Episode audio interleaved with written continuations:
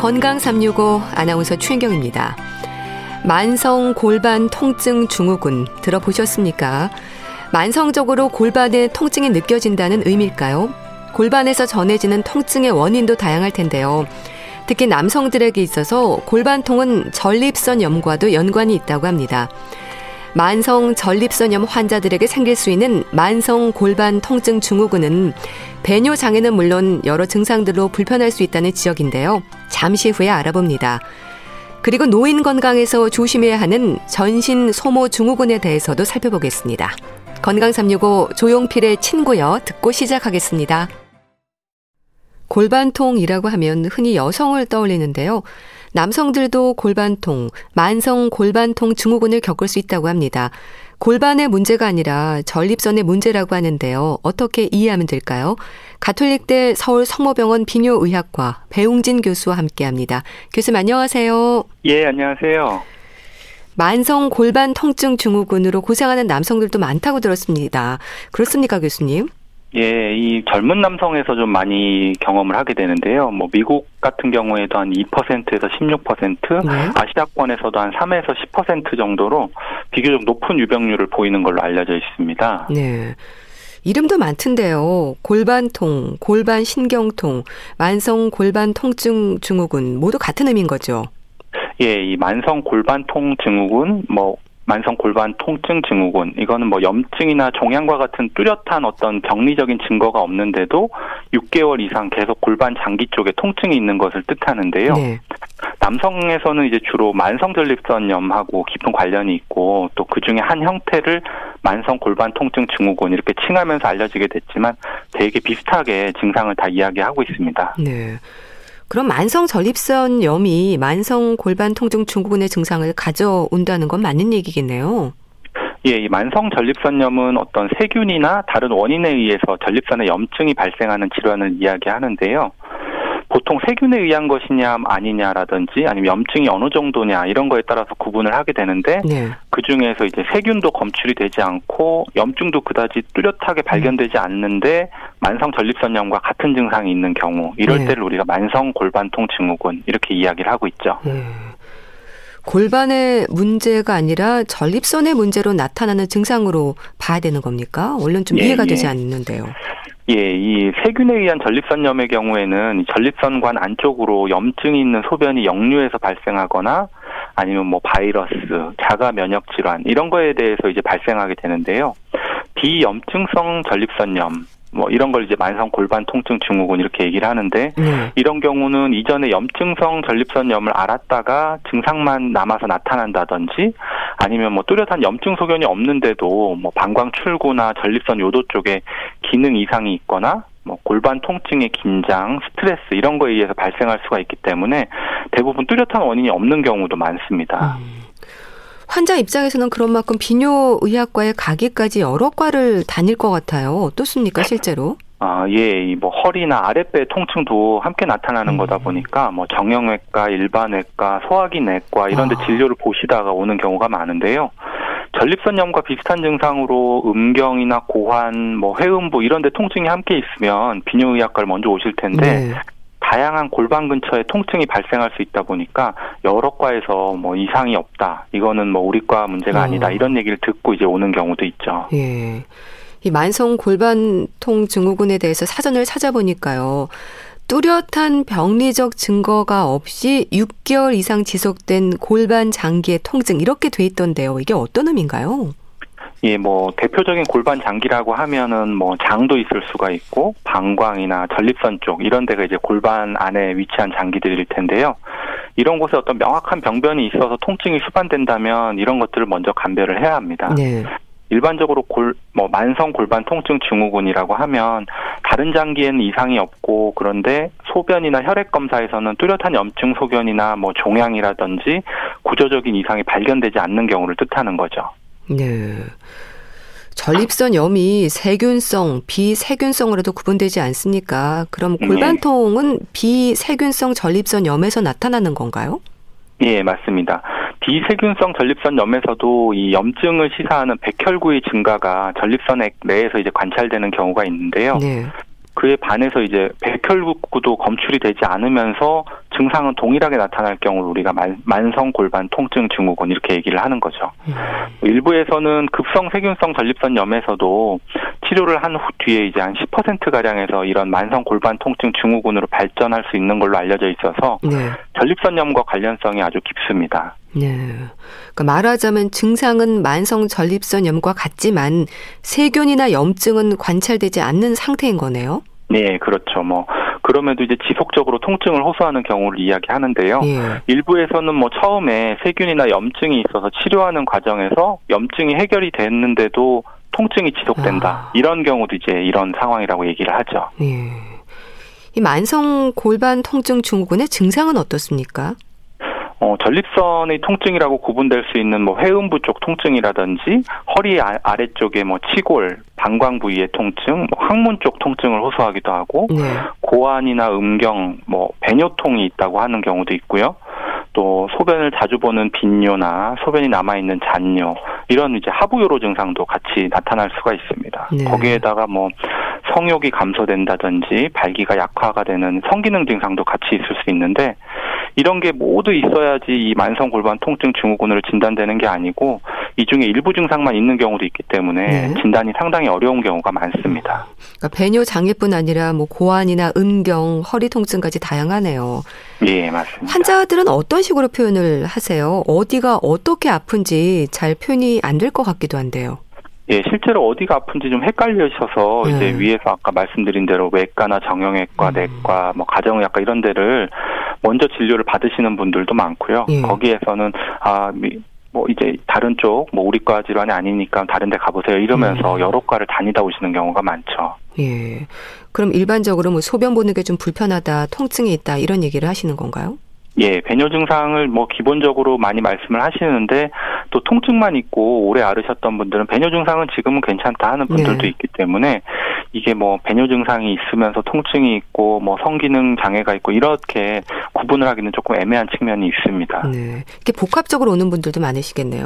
예, 맞습니다. 음.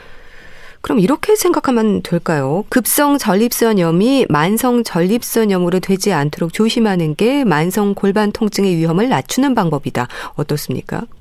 예, 뭐 최근에는 이제 급성 전립선염을 알았던 경력이 없는데도 이 만성골반 통증으로 진단된 경우가 발견되기도 하는데요. 예.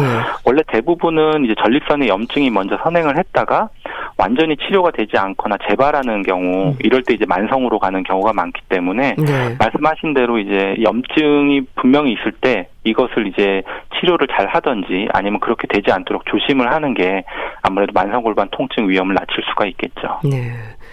일반적으로 전립선염의 치료는 약물 처방인 거죠. 그러니까 항생제와 소염 진통제가 사용이 됩니까?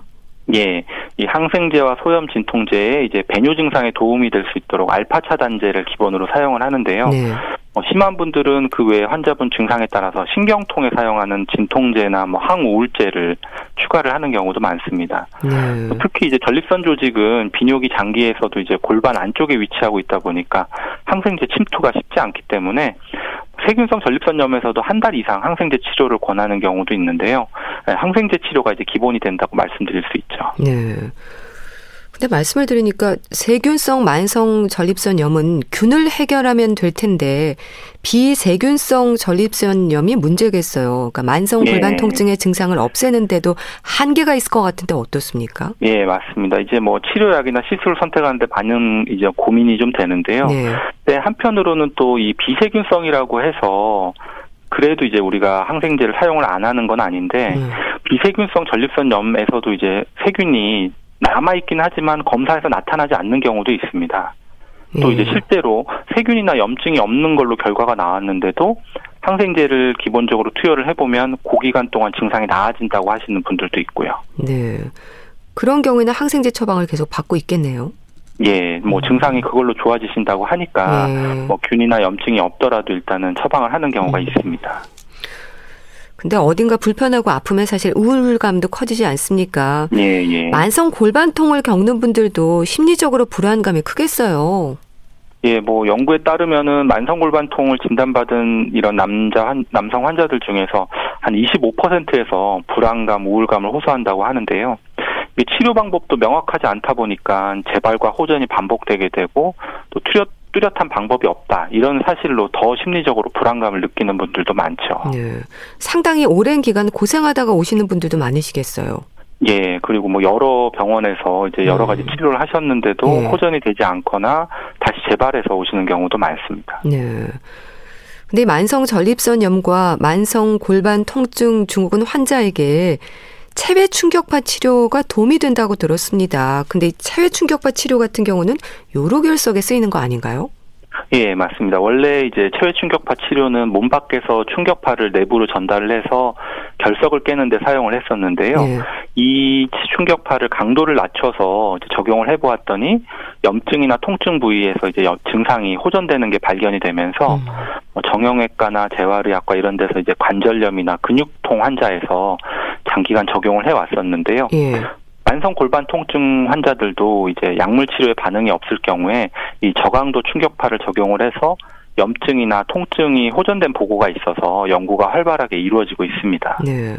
이건 뭐 현재 시행 중인가요?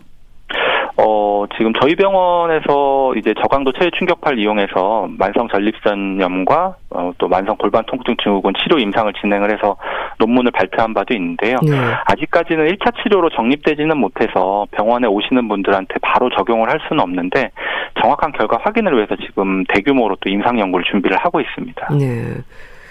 흔히 만성 전립선염은 치료도 어렵고 재발도 잦다는 말을 합니다. 질환의 특성이 그런 건가요?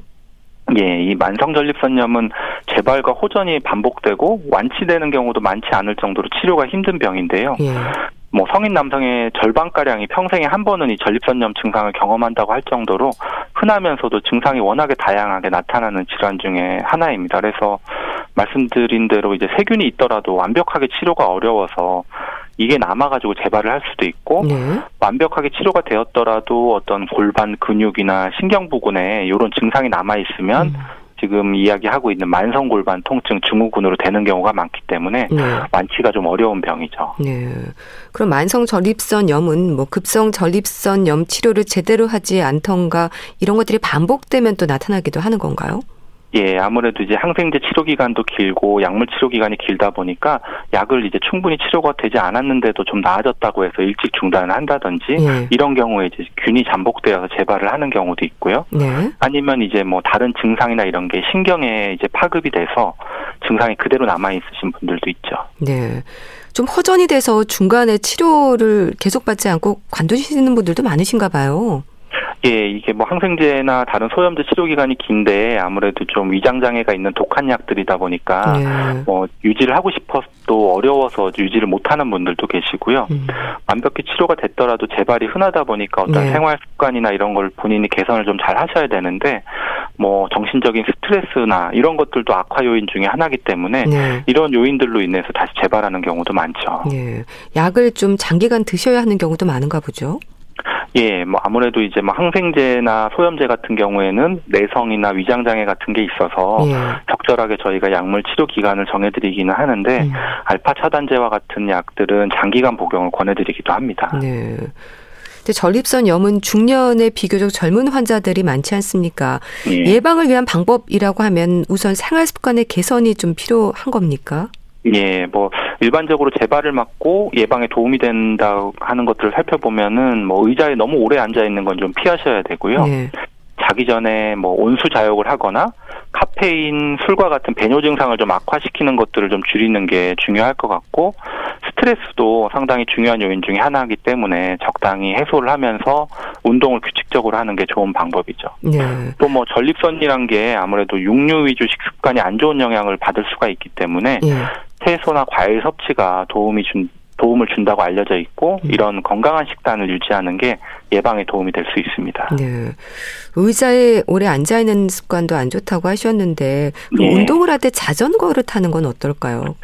어, 일반적으로 자전거를 오래 타시면은 이제 이 회음부나 아니면 음부 쪽이 좀 저릿한 느낌이 있기 때문에 네. 아 이게 전립선 염이 내가 온 게 아닌가 이렇게 음. 불편함을 느끼시는 분들도 있긴 하지만 네. 사실 그 대부분의 증상들은 전립선에 직접적인 영향을 미치지는 않았고요. 네.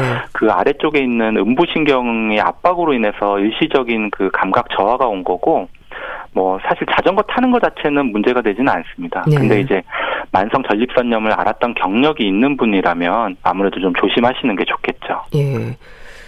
전립선염도 초기 치료가 중요할 것 같은데 민감할 필요가 있는 증상이랄까요? 어떤 증상이 있으면 좀 진단을 받아볼 필요가 있을까요? 어, 전립선염은 만성으로 이어질 확률이 높을 뿐더러 이제 또 재발도 쉽고 만성 전립선염, 뭐 만성 골반 통증 증후군 이런 걸로 발전을 했을 때 삶의 질을 급격히 떨어뜨리고 치료가 쉽지 않기 때문에요. 네. 전립선이나 방광에 어떤 문제가 있을 때는 보통 배뇨 증상이 공통적으로 나타나니까 음. 아 그냥 뭐 본인의 판단으로 할지 병원에 가야 될지 이런 걸 결정을 하기보다는 네. 뭐 비뇨기학과 오셔서 검사를 해보기를 좀 권해드리고 싶고 통증의 경우에도 워낙에 비특이적이기 때문에 네. 어디가 아프면 뭐 전립선염이다 어디면 골반통이다 이런 게 아니라 여러 가지 뭐 검사나 환자분이 증, 느끼시는 증상을 좀 들어보면서 감별을 하는데 도움이 될 수가 있습니다. 네. 예. 그럼 만성 골반 통증 증후군을 의심할 수 있는 증상이라고 한다면 어떤 게 있을까요? 어, 대개는 이제 초기에 배뇨 증상을 좀 같이 호소를 하는 네. 경우가 많고요. 골반을 포함한 이 음경이나 고환, 회음부 이런 데 중심으로 통증, 뭐 통증이 없더라도 불편감이라도 있다면 음. 한번 오셔서 검사를 해보는 게 필요할 것 같습니다. 네. 골반통이라고 한다면 뭐 허리까지 쭉 통증이 나타나기도 하는 겁니까? 예. 뭐 심지어는 허리나 뭐 그냥 아랫배가 전체적으로 아프다고 하시는 분들도 예. 있고요. 예. 음낭의 통증이 이제 하복부 쪽으로 뻗쳐서 올라간다는 느낌을 말씀을 하시는 경우도 있는데 네. 계속 말씀드리는 대로 어떤 다른 장기의 질병이나 뭐 심지어는 고환 자체의 문제로 인해서도 통증이 있을 수가 음. 있기 때문에 이런 것들을 다 감별을 해보고 아 이런 것들이 아닌데도 통증이 있다 이럴 때 우리가 골반통을 진단을 내리는 거니까 여러 가지 검사가 좀 필요합니다. 네. 이 전립선 염의 경우에는 비교적 젊은 분들에게 많이 나타난다고 하셨잖아요. 예. 사회 활동에 있어서도 이런 골반통에 주는 우울감이라든지 심리적인 부분도 살펴야 하지 않을까 싶습니다. 이런 것들을 예. 또 오랜 기간 치료받는 분들도 많으실 것 같은데요. 예, 맞습니다. 이제 아무래도 이런 걸로 우울감을 느끼시는 분들은 오히려 이런 통증에 대해서 더 민감하게 되고 예. 어디가 더 아픈지에 따라서 또 본인이 아주 거기에 신경을 많이 쓰시기 때문에 일상생활에도 상당히 많이 지장을 받게 되죠. 네. 예. 상당히 오랜 기간 치료를 받으시는 분들도 많으신 건가요? 예, 근데 이제 이런 치료라는 것 자체가 약물 치료도 좀 한계가 있다 보니까 음. 앞서 말씀드렸던 생활 습관 개선이라든지 뭐 밑에 이제 스트레스를 풀어줄 수 있는 여러 가지 뭐 적당한 식습관, 운동 그리고 뭐 온수 자욕도 잠깐 말씀을 드렸는데 이런 네. 것들이 이제 골반 근육을 좀 이완시켜주고 통증을 완화하는 데 도움이 될 수 있으니까 네. 그런 것들을 좀 주기적으로 하기를 권해드리죠. 네. 이 전립선염에 있어서 또 만성 전립선염으로 고생하는 분들은요, 다른 전립선 질환에 대해서도 민감할 필요가 있다거나 조심해야 하는 그런 위험은 없을까요, 또? 아무래도 젊은 나이에서 전립선염이 많이 앓게 되고 또 나이가 들면서 이제 전립선 비대증으로 이완되는 경우가 음. 더 많아지기 때문에 네. 전립선염으로 인한 그 배뇨 증상들이 나중에 나이가 들면서 전립선 비대증으로 또 발전을 하지는 않았는지를 확인해 볼 필요가 있을 것 같고 네. 이런 것들이 이제 더 안 좋게는 전립선 암이 있는지도 같이 확인을 해봐야 되기 때문에 젊은 나이에서도 우리가 뭐 암 검진 중에 하나라고 할 수 있는 PSA 검사라든지 뭐 전립선 전반적인 검사들을 다 같이 하는 이유가 뭐 이런 것들이 다 어떻게 이제 나이에 따라서 이완율이나 유병률이 달라지는 것 뿐이고 증상은 거의 비슷하게 나타나기 때문에 같이 감별을 하는 검사들을 진행을 하게 되는 거죠. 네. 그러니까 전립선 염을 앓은 분들은 나이 들면서 전립선 비대증의 위험에도 불안감을 느낄 텐데 이런 것들 점검해 볼 필요가 있는 거군요. 예, 맞습니다. 그래서 이제 뭐 저희가 전립선 염이면 전립선 염치 검사를 한다든지 이렇게 네. 구분을 하지 않고 전반적인 전립선에 대한 검사를 하는 게 그런 이유죠. 네. 이 전립선염 예방을 위해서 생활 습관의 개선이 중요하다고 하셨는데 이제 예. 채소나 예. 과일 위주의 식사를 하는 것도 도움된다고 하셨습니다. 예. 토마토를 익혀 먹어야 한다. 올리브 오일과 함께 먹으면 예방할 수 있다. 이런 얘기 참 많이 하거든요. 도움이 예. 될까요? 토마토에 이제 그 라이코펜이라는 성분이 이제 아무래도 전립선에 좋은 영향을 미친다고 하는데요. 네. 배뇨 증상에도 도움이 된다고 하고요. 그래서 이제 그런 것들 때문에 이제 뭐 전립선 염뿐만 아니라 전립선 비대증 심지어 뭐 전립선 암 환자들한테도 많이 좋아 좋은 걸로 되어 있어서 네. 많이 이제 식습관에 이용을 하시는데 이런 것들이 어떤 예방 효과가 이제 연구 결과가 보고된 경우가 있긴 했지만 네. 아직까지는 뭐 이게 직접적인 데이터가 나오고는 있지 않기 음. 때문에 일반적인 전립선 건강을 위해서 과일과 채소를 많이 섭취하는 게 도움이 된다. 뭐 이 정도로 그냥 이해하시면 좋을 것 같습니다. 네. 건강 보조제에 대한 지나친 기대를 갖는 것도 좀 안 좋겠죠? 예, 아무래도 뭐 전립선 염뿐만 아니라 비대증 환자분들도 오시면 그런 건강기능 식품에 대해서 자꾸 문의를 해주시는데요. 네. 저희가 검사를 해보면 이제 뭐 이런 분들의 그 치료 단계가 건강식품으로는 해결이 되지 않고 뭐 약물 치료나 음. 다른 이런 병원에서의 치료가 필요한 분들이 많이 보이거든요. 네. 그러니까 병원에 일단 오셔서 뭐 증상이 경미하다거나 어, 식품으로 생활 습관 개선이 도움이 되는 정도라는 얘기를 들으시면 그런 걸로 관리를 하시는 게 좋을 텐데 네. 병원에서 이제 검사를 해보시고 약물 음. 치료나 다른 추가 치료가 필요하다는 얘기를 들으시면 네.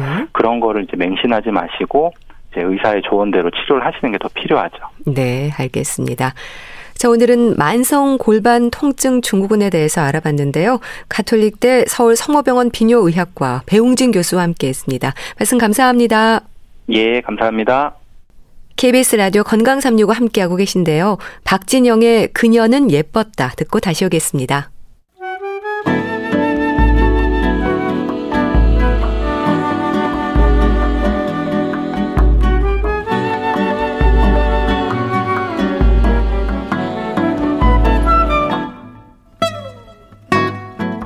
건강한 하루의 시작.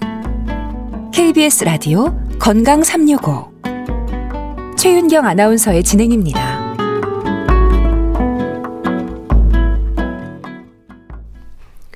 KBS 라디오 건강 365 함께 하고 계십니다. 나이 들수록 팔다리가 가늘어진다는 분들이 많습니다. 노년기를 지나는 대부분의 어르신들을 보면 다리가 O자형으로 될 만큼 다리는 가늘어지고 팔에도 살이 빠지면서 늘어지는 듯한 느낌을 주는데요. 나이 들고 근육이 줄면서 어느 정도는 인정하는 부분이지만 그 정도가 심하다면 건강 상태를 점검할 필요가 있다는 지적입니다. 분당 재생병원 영양내과 백현욱 교수와 함께 합니다. 안녕하세요. 네, 안녕하십니까. 네, 교수님. 노년으로 갈수록 체중이 준다는 말씀들 하지 않습니까?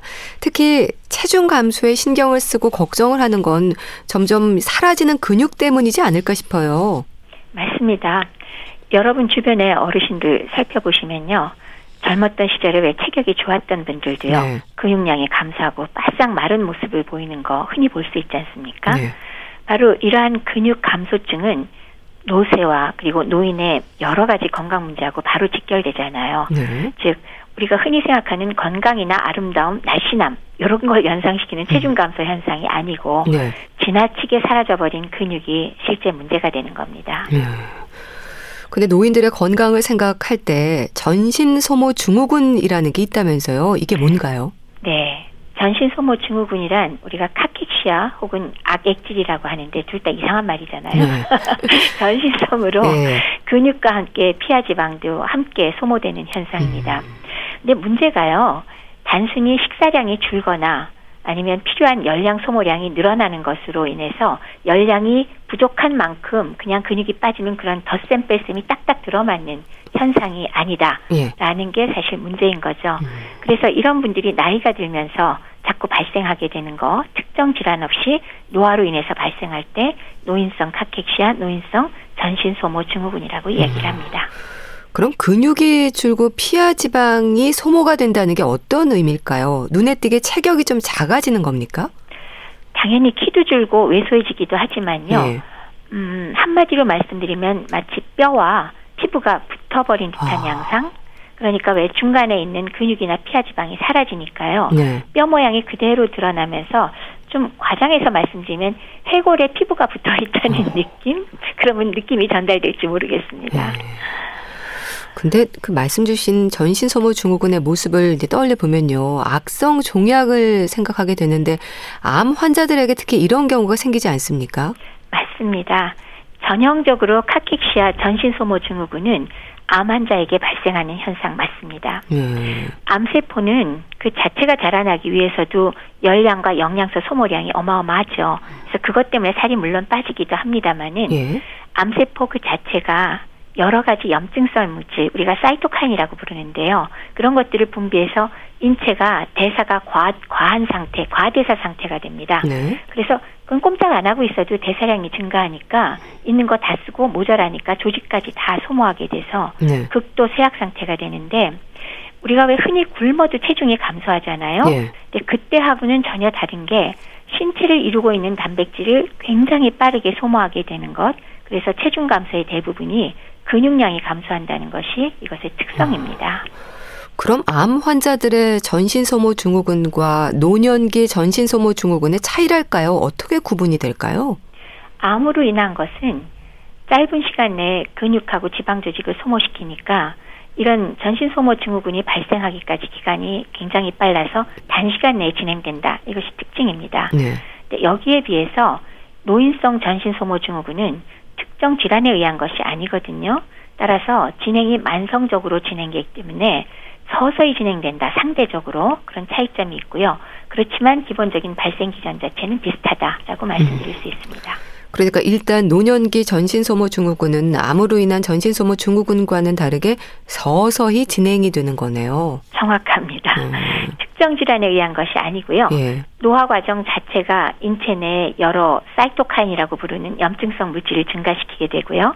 그 결과 만성 염증이 전신적으로 진행하는 결과가 나오거든요. 예. 즉 만성 저강도 염증 반응이 노화 과정의 특성이고 이것으로 인해서 노인성 전신 소모 증후군이 발생한다는데 어, 거기에 비해서는 당연히 암 전신 소모 증후군은 질환이 진행되는 속도와 아울러서 왜 치료 과정 자체가 수술이나 항암제, 방사선 음. 치료가 또 전신 소모를 가속화시키잖아요. 많이 힘들죠. 예. 그렇죠. 그러니까 진행 속도가 매우 음. 빠르니까 노인성하고 구분된 점은 바로 그 점이 되겠습니다. 예. 그 식사라든지 생활 습관에 문제가 없어도 나이가 문제가 될 수 있는 건가요? 노화 자체에 의한 저강도 만성 염증이 전신적으로 영향을 미치는 거라서요. 이론상 모든 사람이 다 진행이 됩니다. 네. 그렇지만 유전적 인자와 그리고 건강한 생활 습관으로 이것의 발생을 상당히 늦추거나 영향을 훨씬 덜 받을 수는 있습니다. 물론 흔하진 않지만 가능합니다. 네. 변형을 네. 시킬 수 있습니다. 네. 그러니까 암을 포함해서 다른 질환의 위험이 없다면 노인 전신 소모 증후군에 대한 의심을 좀 해봐야겠네요. 맞습니다. 그러니까 의도하지 않은 체중 감소라고 우리가 표현하죠. 그러니까 살 빼려고 식사 줄이거나 뭐 운동량을 늘리거나 이런 노력하지 않았는데도 네. 체중이 빠진다면 음. 건강상 문제 있다는데 모두 다 동의하시죠? 네. 그래서 그래도 이제 이런 일이 있다면 병원 찾으셔서 갑상선 질환이나 암이나 이런 특별히 그 체중 감소를 일으킬 만한 질환이 있는지는 꼭 검사는 하시고요. 음. 그러고 나서 다른 질환이 없다면 음. 바로 이 상황을 의심해 봐야 되겠습니다. 네. 근데 이유 없이 살이 빠지고 기운 없다는 말은 어르신들이 흔히 하는 말이거든요. 일반적인 노화의 과정과 어떻게 다른지에 대해서도 설명이 돼야 하지 않을까 싶은데요. 지금 그 표현하신 이유 없이 살 빠지고 기운 네. 없다. 그게 바로 노인 전신 소모 아. 증후군이라고 바로 할 수가 있겠는데요. 네. 말씀드렸다시피 노화 과정 자체에서 어, 강도는 낮지만 만성 염증 반응을 유발하는 뭐 TNF 알파라든지 인터루킨이라든지 그런 다양한 염증성 물질이 체내에서 증가하는 걸 볼 수가 있거든요. 네. 근데 최근에 왜 건강 노화라는 표현 사용하고 있지 않습니까? 건강 노화요. 네. 이거는 바로 좋은 생활 습관을 통해서 이런 만성 염증 반응을 억제시키고 네. 실제 나이보다 건강하게 유지하자. 생리적 나이는 젊게 유지하자. 즉 노화 반응의 속도를 늦춘다라는 의미로 보시면 될 것 같습니다. 네. 근데 근육량이 빠진다는 건 단백질이 소모되는 것과도 연관이 있습니까? 그렇죠. 전신 소모 증후군 자체가 인체의 과대사를 유도하기 때문에 단순히 굶어서 체중 감소하는 것과는 전혀 다르게 네. 자기의 조직까지 전부 다 써먹어 버리는 현상이 발생하고 네. 그 결과 신체를 구성하는 단백질을 빠르게 소모하게 되죠. 단백질 신체에서 제일 중요한 게 뭐겠어요? 근육량이죠. 예. 그래서 근육량이 가장 타격을 많이 받게 되니까 아. 이럴 때 체중 감소의 거의 70 내지 80%가 근육량이 감소하면서 발생합니다. 음. 그러니까 근 감소증의 위험에 대해서도 생각을 해야 될 텐데요. 그러니까 노인들의 전신 소모 증후군의 원인이 되는 위험 요인이 일단 근 감소증인 거죠. 어떤 면에서 원인이라기보단 저는 결과라고 봐야 될것 아, 같은데요. 네. 그러니까 노화 관련해 중요한 신체 변화를 꼽는 근감소증이 바로 방금 말씀드린 노인 전신 소모 증후군의 음. 결과죠. 네. 그래서 근육의 강도라든지 힘이라든지 지구력이 모두 감소하고 결과적으로는 각종 장기에도 근육이 있잖아요. 그렇죠. 그 장기들의 기능 저하가 전부 다 유발되니까 결국 어, 노인들의 물리적 기능, 활력 전부 다 줄고 사라지는 거 그거 뭡니까? 바로 노인의 노쇠 그리고 네. 노인 증후군으로 이어진다. 그렇게 생각할 수 있겠습니다. 네. 그럼 근육이 줄지 않도록 노력해야 될 텐데요. 교수님, 근감소증이라는 건 어떤 상태를 말하는 건가요? 용어 그대로 본다면 우선 근육의 양이 감소하는 거 의미하겠죠. 네. 근데 이제 거기에 더해서 우리 기능에다 초점을 맞추면 근력을 또 측정해야 되고 그리고 또한 근육 기능까지도 우리가 보는 것 이런 것을 다 포함해서 감소하는 것을 근감소증이라고 그러죠. 네. 또 어르신들에게 이제 그래서 악력이 중요하다고 해서 작은 아령 들기라든지 꾸준한 손의 힘이 강조가 되기도 하지 않습니까? 근육의 강도라든지 힘, 또 지구력도 점검해야 한다고 들었습니다. 방금 말씀드렸듯이 근육이 감소한다라는 것의 가장 큰 문제점은 그러니까 양이 줄어들기도 하지만 네. 그 결과로 어떻게 되나요? 근육이 다 사라지니까 활동성이 음. 줄어들고 무력화가 되겠죠. 네. 물론 뭐 장기도 망가지겠지만 그래서 제일 중요한 거는 일상생활의 독립성을 잃어버리게 되는 것이 노인에서 가장 큰 문제가 되겠습니다. 따라서 어느 경우이건 신체 기능에 중점을 둬야 된다는 점에서 우리가 체크해야 될 부분이 근육의 양 자체를 여러 네. 가지 방법으로 음. 측정하기도 합니다. 뭐 네. CT도 하고 초음파도 하고 우리 인바디라고 부르는 뭐 바이오 임피던스도 하고 여러 가지를 합니다. 근데 양만의 문제가 아니라 네. 근력을 측정해야 되겠죠. 근데 그 악력 이 손의 힘이 사실 측정이 제일 쉽기 때문에 저희가 하기도 아. 하고요. 또 상대적으로 악력만으로도 몸 전체의 근육의 힘을 어느 정도 반영한다는 게 많은 연구가 돼 있으니까 네. 악력을 측정하기도 하지만 또 하나는 뭐 다리 근력을 측정하기도 하죠. 요건 좀 기계도 복잡하고 비싸니까 아. 좀 흔히 하기는 쉽지 않습니다. 네. 마지막으로 근육 기능 평가로 뭐 보행 속도나 보행 검사 같은 걸 시행하기도 합니다. 네. 또 노인 건강에서 식욕, 입맛이 떨어지지 않도록 조심해야 한다는 말을 합니다. 식욕을 잃는다는 것의 의미도 중요할 것 같아요. 상당히 중요합니다. 음. 그러니까 나이 드신 분이 이유 없이 살 빠지고 기운 없다라는 게 바로 노인 전신 소모 증후군이라고 제가 했는데요. 대부분 식욕 부진이 선행이 됩니다. 따라서 우리가 아예 묶어서 노인성 식욕 부진 전신 소모 증후군이라고 아예 묶어 부르기도 하거든요. 물론 식욕 저하가 아무 이유 없이 발생하기도 하지만 비교적 사소한 이유, 예를 들면 감기에 걸렸다든가 아니면 스트레스를 받았다든가 하는 등의 사건이 있고 나서 네. 발생하는 경우가 상당히 흔한데 노인의 경우 문제는 이렇게 식사를 거의 못할 정도의 식욕자가 한 달이고 두 달이고 지속되면서 심각한 체중 감소와 근 감소증이 동반된다는 것 음. 이것이 문제가 됩니다. 네. 그러니까 식욕을 잃으면 아무래도 영양에 문제가 생길 테고요. 또 감염 질환의 위험으로도 이어진다고 하던데요. 그렇습니까? 그렇죠. 방금 말씀드렸듯 젊은 사람과는 다르게 노인에게 발생하는 식욕 부진은 스스로 회복되는 것이 굉장히 힘들고요. 되게 심각할 정도의 체중 감소, 즉 전신 소모 증후군으로 진행되죠.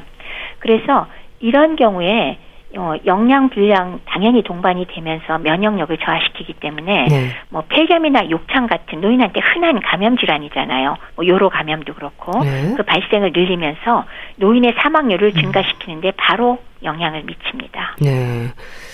또 영양 불량으로 인한 체중 감소가 인지 기능이라든지 우울증으로도 발전할 수 있다고 들었습니다.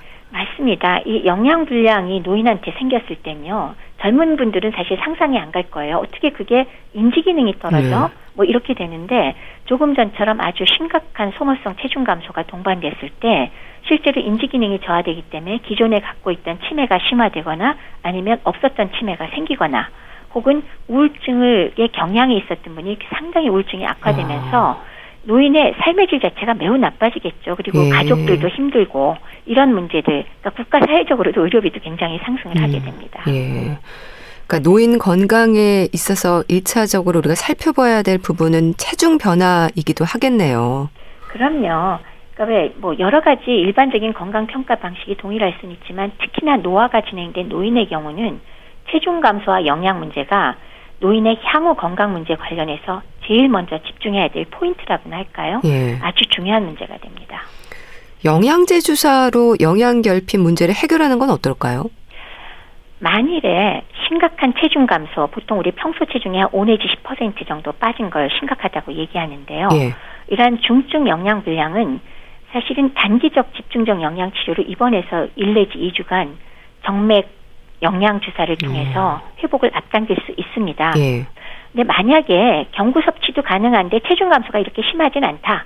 그러면 이제 경구 영양 보조액이나 혈액 검사 등을 통해서 필요한 미량 영양소를 체크해서 그걸 보충하는 방법이 있겠죠.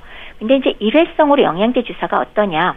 요거는 급한 경우에 도움이 되기는 합니다만은 예. 그러나 어떤 경우건 노인에서 영양 문제가 있다 그러면 장기적인 치료 계획을 세우고 어느 음. 걸 선택해서 하는 게 적절한지를 꼭 판단하실 필요가 있겠습니다. 예. 또 정기적인 건강 검진도 필요할 텐데요. 검진 결과지에서 어떤 부분들을 좀 살펴야 될까요? 우리가 왜 저기 2년에 한 번 국가에서 해주는 검진 있죠. 예. 거기에 혈액 검사 기본으로 들어가고요. 거기에는 이제 빈혈 정도하고 알부민 농도 정도는 볼 수가 있습니다. 근데 만약에 여기도 문제가 있으면 이거 좀 심각한 아, 거거든요. 예. 그래서 만일에 내가 조금 불편한 듯하고 그럴 때좀 음. 자세히 영양 상태를 살펴보고자 한다면 예. 추가로 이쪽 전문가하고 좀 상담하셔서 조금 더 검사는 받아볼 필요가 있을 것 같습니다. 네. 이제 건강 수치라든지 검진에서 별다른 문제가 없음에도 전시 소모 증후군으로 체중이 빠진다면 어떤 치료가 진행이 될까요? 무조건 체중을 늘리는 게 목적은 아닐 것 같기도 한데요. 그렇죠. 그리고 실제로 노인성 식욕부진 이 전신 소모 증후군은 어, 열량 섭취만 많이 늘린다고 그런다고 체중이 또 쉽게 증가하지도 않아요. 네. 따라서 비타민이나 미량 영양소 포함해서 균형 잡힌 영양소를 공급하면서 근감소증을 해결하기 위해서 특히나 질 좋은 단백질을 충분히 제공하는 것 이것이 일단 영양치료의 기본인데요. 네. 그 자체로 영양치료 자체로 식욕이 회복되고 신체 기능이 돌아오는 경우도 있기는 있고요. 만약에 그래도 식욕이 돌아오지 않는다면 아. 염, 염증 반응을 억제하는 제재들을 예. 식욕 촉진 목적과 치료 목적으로 사용해 볼 수가 있습니다. 예. 그러니까 식욕이 돌아오기가 쉽지 않군요. 네, 쉽지 않습니다. 음. 만성 염증 반응을 억제하는 것에도 신경을 써야 한다는 건 어떤 의미입니까? 어, 전신 소모 증후군 자체가 그냥 굶어서 살 빠지는 거하고 다르다라고 계속 말씀드렸잖아요. 예. 그러니까 강도는 강하지 않지만 만성 염증이 지속적으로 진행되면서 나오는 결과니까 이 반응을 억제시키는 것이 계속적으로 소모되는 과정을 억제시킬 수 있고 그리고 회복을 도울 수 있다라는 의미로 말씀을 드립니다. 네. 그럼 때로 염증 그 반응 억제제가 쓰일 수 있다는 건 식욕 촉진을 위한 방법인가요? 네, 식욕 촉진을 위해서도 쓰이면서 기본적인 염증 반응 자체를 억제시켜서 예. 전반적인 소모 과정을 억제시키겠다는 목표인데요. 흔히 뭐 식욕 촉진제로 시프로헥타딘이라고 뭐 트레스탄이라고 알려진 건데 네. 이게 역시 염증 물질 조절 능력이 조금 있습니다. 그래서 1차 시도 가능하고요. 그 외 오메가3 지방산이나 글루타민 같은 것들이 그 염증 물질 생성 활성을 억제시키기도 하고 또 면역력이나 단백질 대사에 도움이 된다 그래서 사용할 수 있다라는 말씀을 드릴 수 있습니다. 네. 비타민이나 단백질 섭취에 신경 쓰는 것도 필요하겠어요. 그럼요. 인체 구성 단백질이 소모된 상태니까 결국 근육이 소모돼 있잖아요. 그러니까 이걸 회복시켜야 되는데 당연히 질 좋은 단백질 드셔야 충분히 재료가 공급이 되겠고 네. 또 비타민과 기타 미량 영양소, 아연 음. 같은 것들이 들어가야 네. 어, 근육이 회복될 가능성을 만들어주기 때문에 반드시 제대로 공급을 해야 되겠습니다. 네. 종합 비타민제를 좀 섭취하기도 하시는 건가요? 종합 비타민제 섭취하셔도 좋습니다만 아주 소모가 심할 때는 네. 그 정도 양으로는 필요한 것이 부족할 수 있기 때문에 특별히 어, 비타민 B군이나 아니면 음. 아연이나 네. 그다음에 단백질을 특별히 더 보충을 해드릴 필요가 있습니다. 네. 근데 암으로 인한 전신 소모 증후군이 아닌 노인 전신 소모 증후군에 대한 이해가 필요할 텐데요. 노인 당사자들도 잘 모르는 경우가 많지 않을까 싶습니다. 어떻습니까? 잘 모르시는 경우 물론 많죠. 네. 그냥 아 나 늙어서 그런 거야. 그리고 음. 생각하시니까요. 그리고 실제로 일상생활 수행 능력 그러니까 혼자서 일상생활을 지내시기에 크게 지장이 없다면 당장은 그럭저럭 지내셔도 되지만은 네. 그래도 그게 갑자기 기운이 빠지거나 뭔가 왜 그 완전히 노쇠로 넘어가기 직전 단계 있죠. 네. 그전 단계쯤에는 꼭 관심을 가지고 한번 전문가를 찾아주실 필요가 있습니다. 네. 그러니까 이유 없이 살이 빠지고 기운도 없고 입맛이 없다 이런 증상들을 좀 살펴봐야 그렇죠. 되는 건가요? 그거는 살펴보셔야 됩니다. 음. 네. 그럼 자가 진단의 의미로도 스스로의 몸을 살피는 관심도 필요하지 않을까 싶은데 구체적으로 어떤 부분들에 민감할 필요가 있을까요? 가장 중요한 거 금방 말씀 주셨어요. 네. 체중이 이유 없이 빠지면서 예. 입맛이 떨어졌다. 요거 두 가지가 사실 제일 중요한 사안입니다. 그러니까 예. 그, 그 자각할 수 있는 증상은. 네, 그거와 별개로 제가 그런 말씀드리고 싶어요. 예. 혼자 사시거나 노인 가구의 경우 평소에는 식사 준비나 운동 습관이 굉장히 건강하시고요. 음. 사회와의 교류 등이 충분하던 분들이 예. 사소한 질병, 감기 같은 아니면 어떤 이벤트, 뭐 스트레스나 이런 일들을 계기로 우울증에 빠지기도 아. 하고 인지기능 장애가 생기면서 생활 패턴이 무너지면서 바로 이 소모증후군이 생길 수가 있거든요. 예. 근데 그게 사실은 계속 지켜보지 않으면 혼자 사시거나 노인 가구는 그걸 놓치고 상당히 진행된 다음에 발견할 수가 있어요. 그래서 노인들 스스로의 관심 굉장히 중요하고요. 네. 그러면서도 이건 조금 방향은 다른 얘기지만 우리 가족들과 그리고 사회의 지속적인 관심, 일종의 네트워크라고 할까요? 네. 이런 사안들이 우리 좀 더 충분히 보완돼야 하지 않을까 싶고요. 특히나 왜 작년부터 지속되는 코로나 시대에 음. 외부와 단절이 되기 쉽잖아요. 네. 따라서 노인에게 접근하는 다양한 방식들 요새 뭐 AI도 발달됐다 그러니까 네. 그런 방식을 좀 더 활용해서 사회와의 연결고리가 좀 더 튼튼하게 이어질 필요가 있는 것 같습니다. 네. 내 증상이 그러려니 하고 무심코 넘기는 분들이 많으실 것 같은데 그렇죠. 진료실에서 환자들에게 전신 소모 증후군에 대한 설명도 자주 하십니까? 정보가 좀 필요할 것 같은데요. 사실은 제가 먼저 설명하는 일은 없습니다. 왜냐하면 네. 설명한다고 들을 만한 분한테 해야 음. 되잖아요. 음. 네. 그러니까 먼저 물어보시는 분한테 하는 게 음. 일반인데 저한테 오시는 분의 상당수가 사실은 이미 조금 진행된 분들 그러니까 살이 빠져서 일상생활이 이미 힘들어진 아. 분들을 가족들이 모시고 오시거든요. 네. 그때는 쉽지요. 제가 이러저러한 방식으로 음. 이렇게 접근하고 앞으로는 이런 문제가 생깁니다. 이거는 상당히 쉽습니다만은 아직 건강하신 분한테는 사실은 받아들일 태세가 돼 있지 않으면 설명하기가 쉽지 않은 네. 내용이긴 해요. 그래서 요번을 계기로 관심들을 가져주시면 좋겠어요. 네.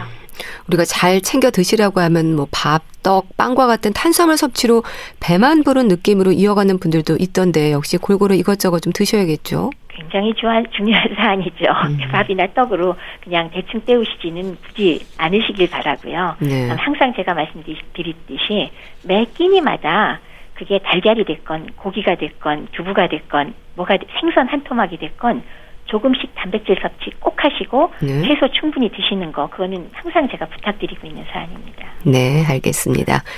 자, 오늘은 노년기 전신 소모 증후군에 대해서 말씀드렸는데요. 분당 재생병원 영양내과 백현욱 교수와 함께했습니다. 말씀 감사합니다. 네, 감사합니다.